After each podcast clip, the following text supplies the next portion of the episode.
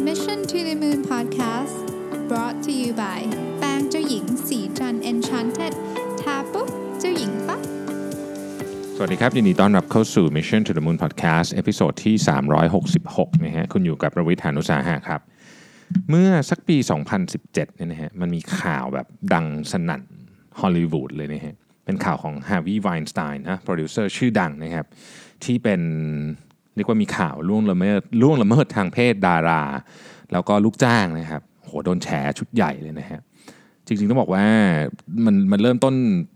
จาก New York Times ก่อนนะหลังจากนั้นก็โหไปขุดกันมานะครับคนที่โดนนี่ก็ต้องมีต้องมีตั้งแต่แอชลีย์จัดนะครับก y เน t พาวโตรนะครับแองเจลิน่าโจลีนะฮะคาร่าเดลวีนนะฮะเออแล้วก็อีกหลายคนมากนะครับ ซึ่งซึ่งเออ ไม่ไม่ใช่เฉพาะไม่ใช่เฉพาะดาราเท่านั้น แต่ว่าเป็นลูกจ้างด้วยนะฮะตั้งแต่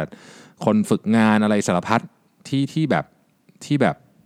โดนไปเยอะแยะเต็มหมดเลยนี่ครับแล้วก็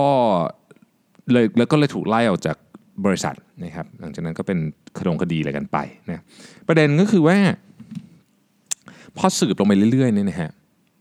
เขาค้นพบความจริงข้อหนึ่งว่าเฮ้ยเรื่องนี้ไม่ได้เป็นเรื่องที่คนอื่นในวงการฮอลลีวูดไม่รู้ แต่ว่าไม่มีใครพูดก่อนหน้านี้เท่านั้นเองนะครับจึงเป็นที่มาของเรื่องที่เราอยากจะคุยกันในวันนี้นะครับเป็นบทความจาก Harvard Business Review นะชื่อว่า Why Open Secrets Exist in Organizations Open Secret ก็คือ ความลับที่ไม่มีคนพูดกัน แต่ว่ามีคนรู้เยอะแยะเลยเนี่ยเรียกว่าเป็นที่รู้กัน แต่ไม่มีใครพูดออกมาถึงคนที่ควรจะรู้อย่างในเคสนี้เนี่ยอของไวน์สไตน์เนี่ยคือไม่ไม่รู้ถึงหูนักข่าวจนกระทั่งถึงถึงตอนนั้น แต่ว่า คือคือเคสมันแบบคนที่อยู่ในวงการ อาจจะเป็นคนในกองถ่ายหรืออะไรเงี้ยก็รู้เรื่องนี้กันอยู่แล้วนะครับ อันนี้ก็คือสิ่งที่เรียกว่า open secret นี่เขาก็เลยสนสงสัยนะว่าแบบเอ๊ะทำไมเรื่องนี้มันถึงเกิดขึ้นได้นะครับ ก็มี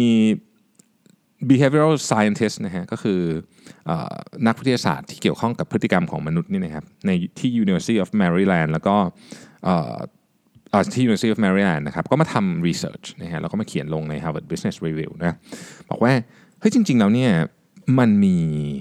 ประเด็นนี้อยู่ในองค์กรทุกที่เลยนะครับเราเรียกว่า open secret นะครับแล้วแล้วแล้วมันเป็นยังไงพฤติกรรมมันมายังไง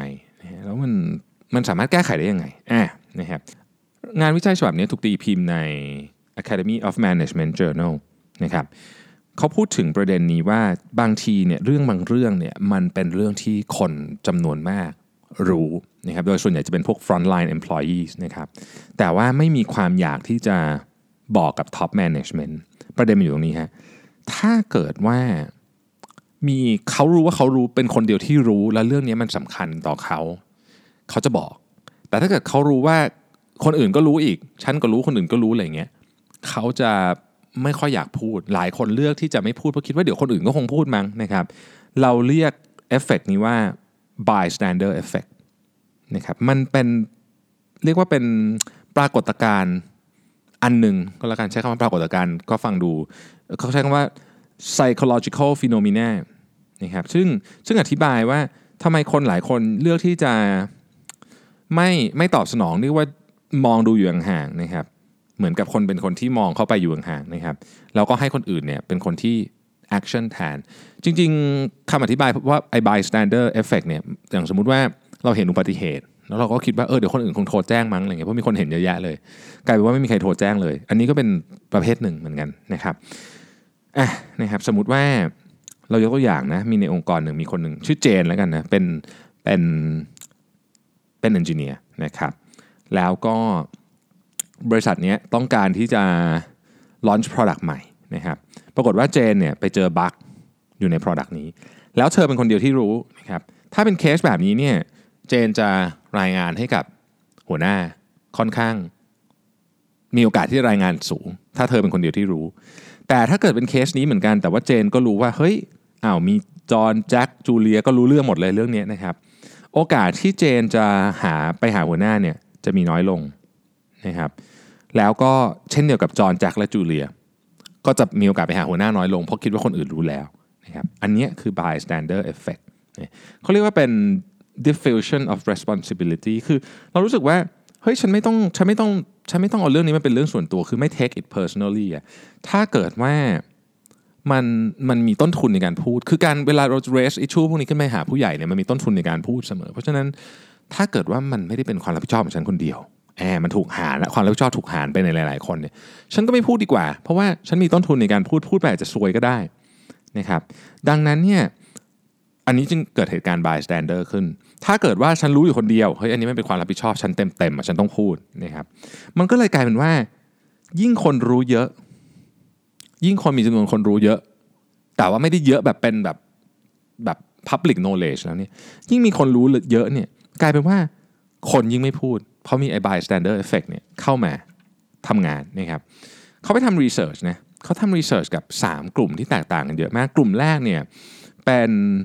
สาขาในอินเดียของบริษัท Fortune 500 นะครับ เป็นบริษัทอิเล็กทรอนิกส์นะฮะ แล้วก็ไปคุยกับพนักงาน 132 คนนี่อินเดียก็มีความเป็นวัฒนธรรมแบบตะวันออกค่อนข้างเยอะนะเขาก็ดูว่า เอ๊ะ คนจะกล้าพูดไหมเวลามีเรื่องนะครับ ปรากฏว่า ถ้าเกิดว่ามันเป็นแบบที่เขาตั้งสมมติฐานไปเลย คือถ้าเกิดว่าถ้าเกิดว่ามีคนเห็นปัญหานี้เยอะเนี่ยคนจะพูดน้อยลง พูดกับ manager น้อย คืออาจจะคุยกันเอง แต่ไม่พูดขึ้นไปถึง manager นะครับพอมีคนเห็นปัญหาเยอะก็จะไม่พูดถึง manager ซึ่งซึ่งซึ่งเป็นเป็นการค้นพบที่น่าสนใจมากนะเพราะว่า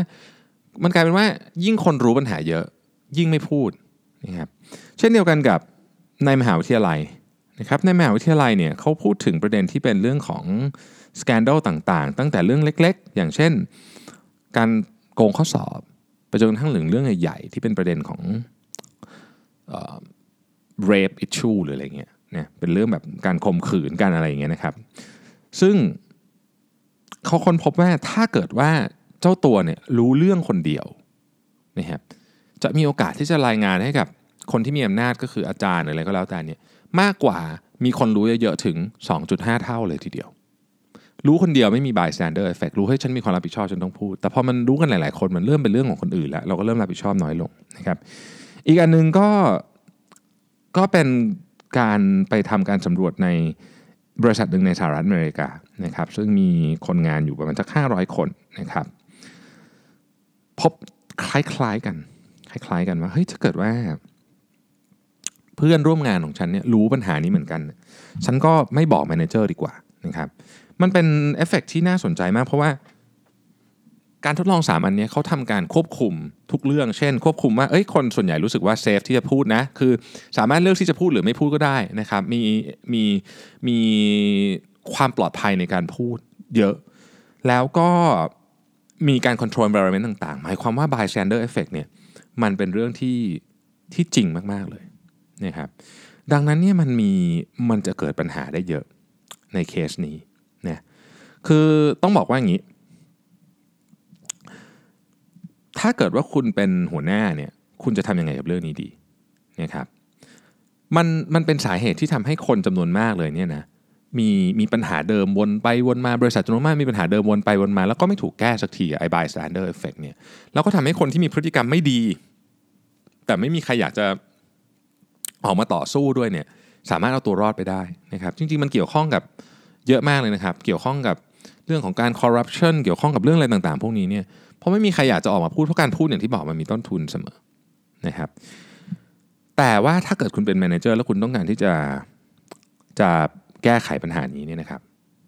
วิธีการมีหลายแง่มุมในการมุมที่หนึ่งเนี่ยต้องต้องต้องแน่ใจก่อนว่า environment ในการพูดนี่ safe จริง ๆ คือเราอาจจะต้อง สร้างสิ่งที่ทำให้ทุกคนเชื่อว่า ถ้าเกิดคุณเห็นอะไร คุณต้องพูดนะครับคุณต้องพูด แล้วถ้าเกิดคุณพูดมาเนี่ยเราจะ reward สิ่งนั้นด้วยนะคือคุณปลอดภัยที่จะพูด คุณพูดแล้วคุณไม่โดนทำโทษนะครับถ้ามันเป็นเรื่องจริง คุณจะได้รับอะไรบางอย่างเป็นผลตอบแทนให้คุณด้วยนะครับที่สำคัญกว่านั้น เราต้องสร้างวัฒนธรรมที่ทุกคนรับผิดชอบกับตัวเองทำงานเป็นทีมได้แต่ต้องมีความรับผิดชอบในเรื่องของตัวเอง ไม่ได้หมายความว่า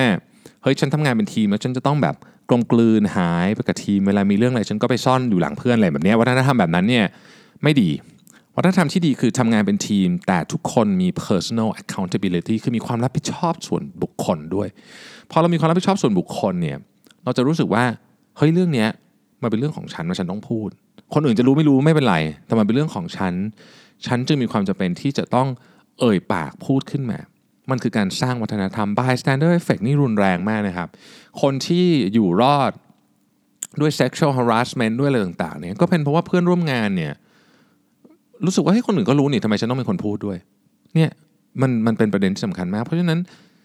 คนที่ถ้าเราต้องการที่จะสร้างวัฒนธรรมในการทำงานที่ดีเอางี้แล้วกันนะถ้าเราต้องการจะสร้างวัฒนธรรมในการทำงานที่ดีเนี่ยเราต้องทำให้เห็นว่าเฮ้ยการที่คุณพูดเนี่ยหนึ่งมีประโยชน์ นะครับมีประโยชน์กับคุณเองทำให้สิ่งที่ไม่ดีมันหายไปสองตัวคุณเนี่ยได้รับการปกป้องจากโครงสร้างอะไรบางอย่าง ไม่งั้นแล้วเนี่ยคนก็จะไม่กล้าพูดและไอ้ bystander effect เนี่ยก็จะอยู่ต่อตลอดไปนะครับแล้วมันก็จะสร้างความเสียหายกัดกินเหมือนมะเร็งอะในองค์กรของเรานะครับ